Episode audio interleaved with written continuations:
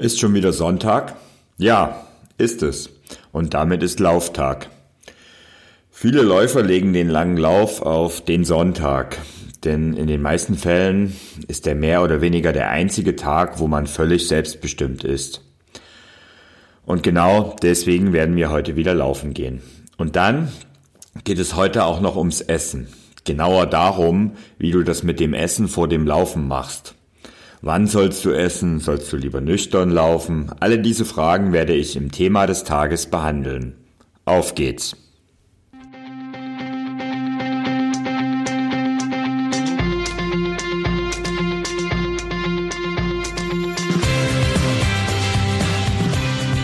Endlich mehr Sport, der Podcast für Couch Potatoes und Gelegenheitssportler, die mehr Bewegung und Sport in ihr Leben bringen wollen. Ja, also heute sind wir schon bei Tag 15 angekommen und ich finde es cool, wie viel noch dabei sind und regelmäßig die Einheiten absolvieren. Und auch wenn du mal ein Training nicht schaffst, macht nichts. Das ist überhaupt kein Problem. Dann holst, wiederholst du es oder lässt es einfach aus und machst den nächsten Tag weiter. Was wichtig ist, bleib dran, lass dich nicht verwirren und lass dich vor allen Dingen auch nicht beirren, wenn es darum geht, dass du mal ein Training nicht schaffst. Das ist nun mal in der Vorweihnachtszeit ganz normal, wenn, denn wir machen ja schließlich jeden Tag unser Training. Ja, beginnen möchte ich heute mit dem Thema des Tages. Bevor wir laufen gehen, stellen sich nämlich vielen die Frage nach dem, wie sie das mit dem Essen machen. Also es gibt regelmäßig in unserer Facebook-Gruppe endlich mehr Sport Fragen danach. Und so eine typische Frage schaut dann so aus, wie macht ihr das mit dem Essen vor dem Laufen? Ich laufe leichter ohne etwas im Bauch, habe aber mehr Energie und Kraft, wenn ich doch esse. Was ist wirklich das Beste? Ja, das ist eine gute Frage. Und aus eigener Erfahrung weiß ich zu gut, dass das mit dem Essen vor dem Laufen immer eine ziemlich schwierige Sache ist.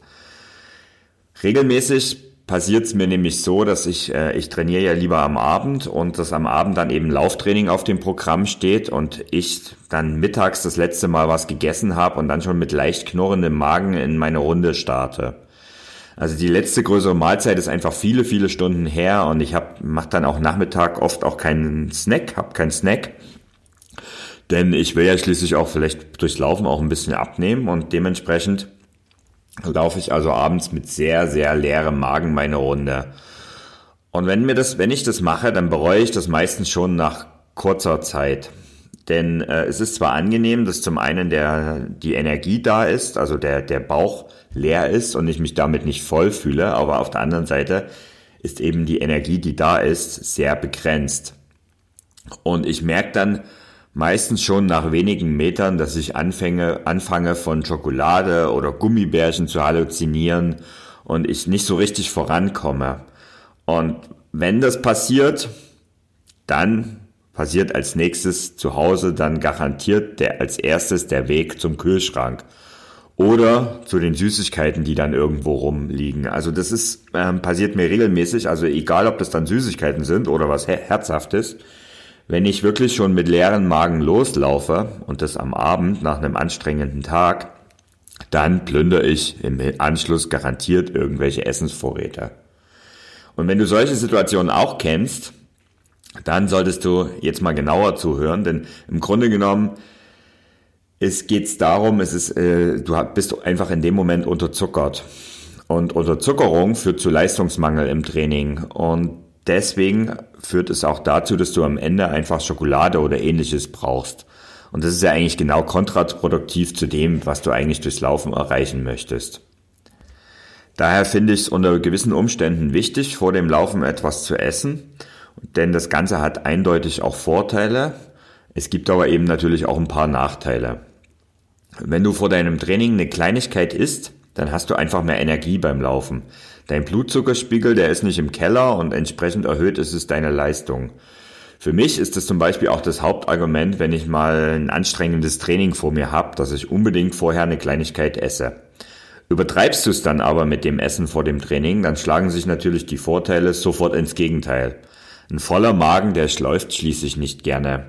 Und dein Organismus ist in dem Moment dann einfach mit Verdauung beschäftigt und wenn du dann trotzdem läufst, dann hat das nicht selten Übelkeit und ähnliches als Folge. Und das, die, die beste Auswirkung von deftigen und, und vielem Essen ist das berühmte Suppenkoma. Das kennst du sicherlich, wenn du wirklich mal eine deftige Mahlzeit hast. Und das hält gerne mal, gut und gerne mal ein paar Stunden an. Also deswegen vor einer richtig größeren Haupt- oder nach einer richtig größeren Hauptmahlzeit solltest du mindestens drei bis vier Stunden pausieren, ehe du in dein Lauftraining gehst. Nichtsdestotrotz, damit habe ich es eigentlich schon gesagt. Also die, die letzte größere Mahlzeit, die sollte ungefähr drei Stunden zurückliegen. Und wenn du aber am Abend zum Beispiel noch ein Training hast, dann ähm, solltest du nach Möglichkeit noch ein paar Kleinigkeiten und kleine Snacks wenige Minuten vor dem Start zu dir nehmen. Es gibt da ein paar Snacks, die dir helfen. Ich gebe dir auch mal ein paar äh, Tipps dazu. Ich nenne dir jetzt mal ein paar Lebensmittel, die da wirklich ganz gut passen und die dir nicht sofort schwer im Magen liegen. Der Klassiker ist eine Banane oder überhaupt Obst, aber Banane ist eigentlich das Allerbeste. Also das ist, ähm, Banane gibt's auch bei allen größeren Laufveranstaltungen, meistens während des Laufes. Diese Wirkung ist etwas umstritten und meiner Meinung nach auch nicht notwendig bei längeren Läufen. Aber vorher, wenn du in dein Training startest, ist eine Banane echt eine super Sache und auch Melone oder Nektarinen oder irgendwas, was viel Flüssigkeit und wenig Säure enthält, das sind eigentlich gute Dinge, die du vorm Laufen machen kannst. Wenn du das Ganze ein bisschen kompakter haben willst und flüssiger haben willst, dann machst du einfach dir einen Smoothie. Auch ein Smoothie ist eine gute Sache, um ähm, wirklich gut und mit Energie in den Lauf zu starten. Wenn du dann vielleicht noch einen Löffel Haferflocken dazu gibst, dann hast du noch mal mehr Nährwert und ähm, du musst bloß aufpassen, es ist nicht zu viel, äh, mach das nicht zu viel, mach nur einen Löffel und pass bitte auch auf, dass nicht zu viele säurehaltige Lebensmittel dabei sind. Also Äpfel, Ananas, Kiwi, die einen vertragen es, andere gar nicht. Das musst du ein bisschen ausprobieren, wenn du einen Smoothie machst. Kein großer Fan bin ich übrigens von diese industriell gefertigten Smoothies. Also die besten Smoothies sind die, die du dir selbst machst. Wenn du ein bisschen mehr Zeit hast, so ungefähr eine Stunde bis zum Training, und du denkst, du brauchst noch eine Kleinigkeit, dann bietet sich aus meiner Sicht äh, ein Toast mit Honig oder auch Marmelade an. Genau in dem Moment ist das oft verteufelte Weißmehl genau das Richtige, denn es liefert dir leicht verdaulich und schnelle Kohlenhydrate.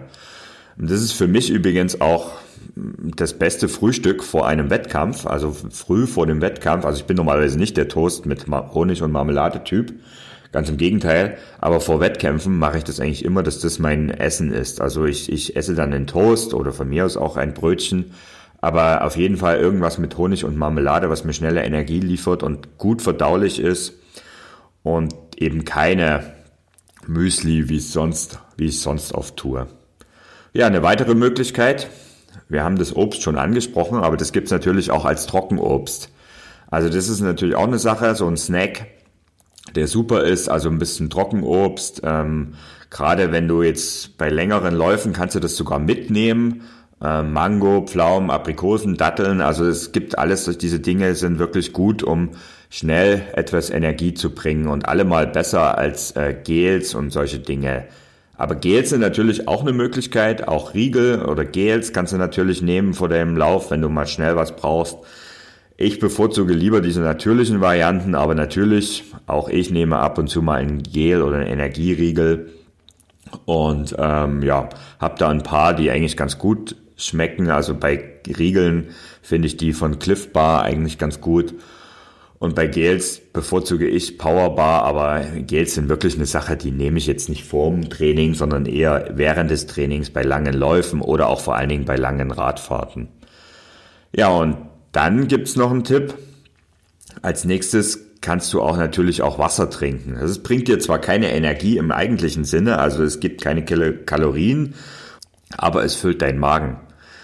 Ähm, also ein Glas Wasser vorm Laufen ist durchaus gut, damit du eben etwas im Magen hast. Übrigens ein Glas, nicht zu viel, weil wenn es zu viel hast, dann gluckert's beim Laufen und das ist auch nicht das Optimale.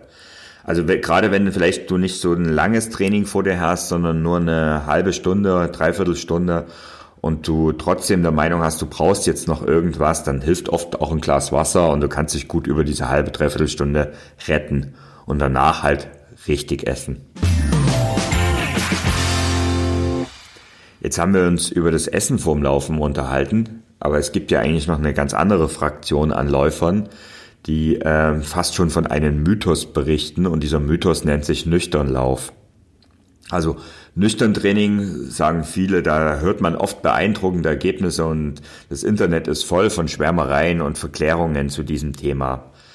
Ähm, man sagt dann einfach nüchtern Training, das ist ein wahrer Booster für deine Fettverbrennung und es ist es ist einleuchtend, dass tatsächlich du auf nüchternen Magen wirklich noch mehr Fettverbrennung hast. Aber wir wollen der Sache mal ein bisschen, die ganze Sache sollte man etwas differenzierter betrachten. Grundsätzlich sind Nüchternläufe oder Nüchterntraining, das sind Sachen, die du morgens ohne Frühstück direkt nach dem Aufstehen machst. Die Idee dahinter ist, dass du morgens, äh, dass dein Blutzuckerspiegel morgens noch sehr gering ist und dein Körper hat lange Zeit keine Energie bekommen und damit gibt's auch keine schnell verfügbaren Kohlenhydrate. Und wenn dein Körper dann aber leer ist und trotzdem die Energie braucht, dann muss er ziemlich schnell auf deine Fettreserven zurückgreifen. Und genau deswegen äh, schwören viele auf dieses nüchterne, nüchtern Training. Es ist aber auch mit einigen Schwierigkeiten verbunden, denn dein Körper, der ist schlau und merkt sich das, wenn du immer an seine Reserven gehst. Also wenn du regelmäßig und zu intensiv im nüchternen Zustand trainierst, dann setzt dein Körper alle Energie auf die vermeintlich lebenserhaltenden Systeme ein und was du dann als Folge hast, ist ein Leistungseinbruch oder auch ein Schwindel. Wenn du im Training zum Beispiel schon mal einen Hungerast hattest, dann kennst du das sicher. Das ist genau dieses Gefühl. Denn unser Körper, der lebt noch in der Steinzeit und der denkt, wenn wir keine Energie bekommen, dann müssen wir alles tun, damit wir irgendwie überleben. Und deswegen sei vorsichtig mit diesem nüchternen Training und ähm, ja, setze es nur sehr wohl dosiert ein.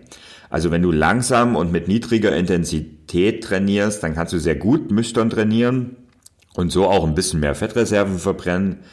Doch ähm, die wenigsten Läufer und ganz besonders auch Einsteiger laufen in solch niedrigen Intensitätsbereichen. Also viele laufen einfach viel zu schnell um wirklich äh, an diese Fettreserven zu kommen und äh, verbrennen dadurch noch mehr Energie und brauchen eigentlich noch viel schneller ähm, Nachschub.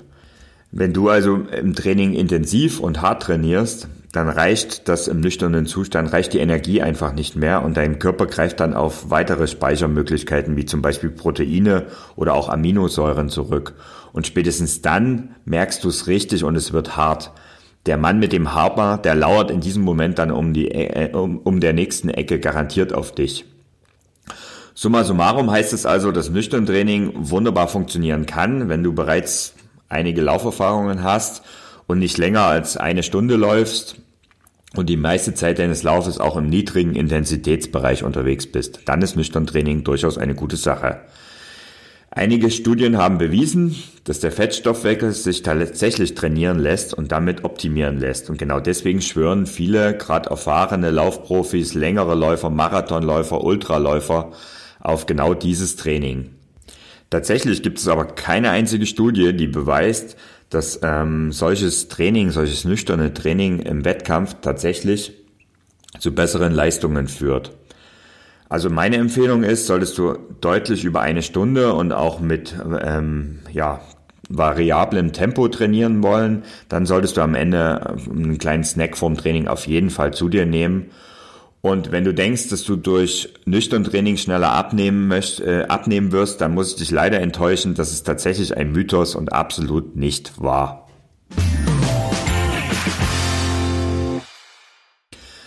Zusammenfassend lässt sich also sagen, dass dein Trainingsziel deine Nahrung rund ums Laufen beeinflussen soll. Also das heißt, willst du Höchstleistung erzielen, dann braucht dein Motor einfach Energie. Willst du ein bisschen abnehmen, etwas nur für deine Fettverbrennung tun, dann kannst du auch mal auf die eine oder andere Mahlzeit verzichten, solltest aber dann eben dein Training entsprechend anpassen. Übrigens so, so Energieshots, Energiedrinks und sowas, auch das hilft natürlich, ähm, aber dass diese belebende Wirkung, die diese, diese Dinge haben, sind meist von kurzer Dauer und die sorgen einfach nur dafür, dass dein Blutzuckerspiegel kurz nach oben geht und dann umso schneller auch wieder runtergeht. Das ist übrigens auch beim Traubenzucker der Fall, was, worauf viele ja schwören. Ähm, deswegen also nochmal zusammengefasst, dein Trainingsziel beeinflusst auch dein Verhalten beim Essen und dieses Schema F gibt es halt, wie bei so vielen Dingen, auch hier nicht.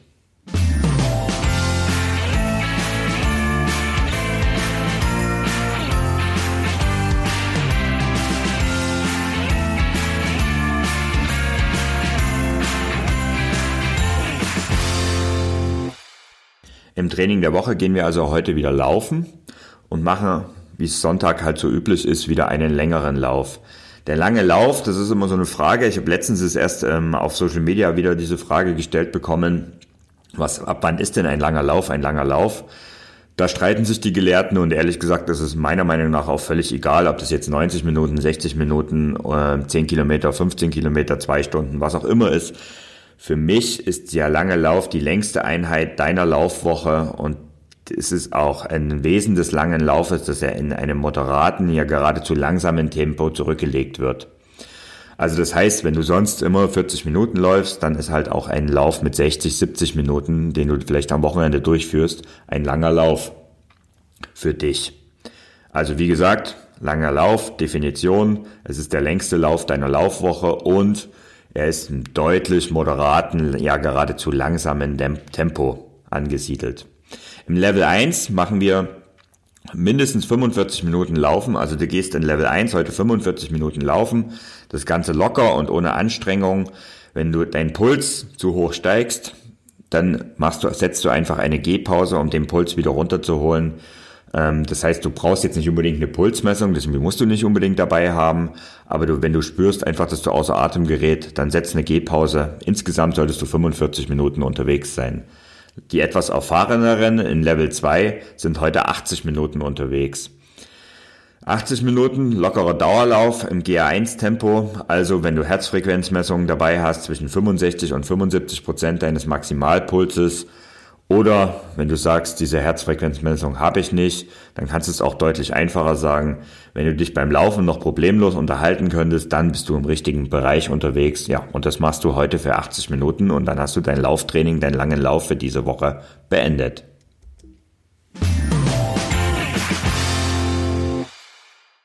Ja, und zum Schluss gibt es natürlich auch wieder einen Lösungsbuchstaben für unser Gewinnspiel.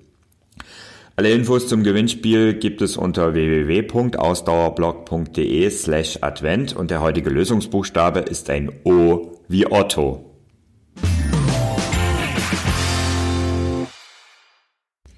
So, nachdem der lange Lauf heute ja eher im lockeren, langsamen Tempo stattfinden sollte, dürfen wir morgen im Training wieder ein wenig mehr Gas geben.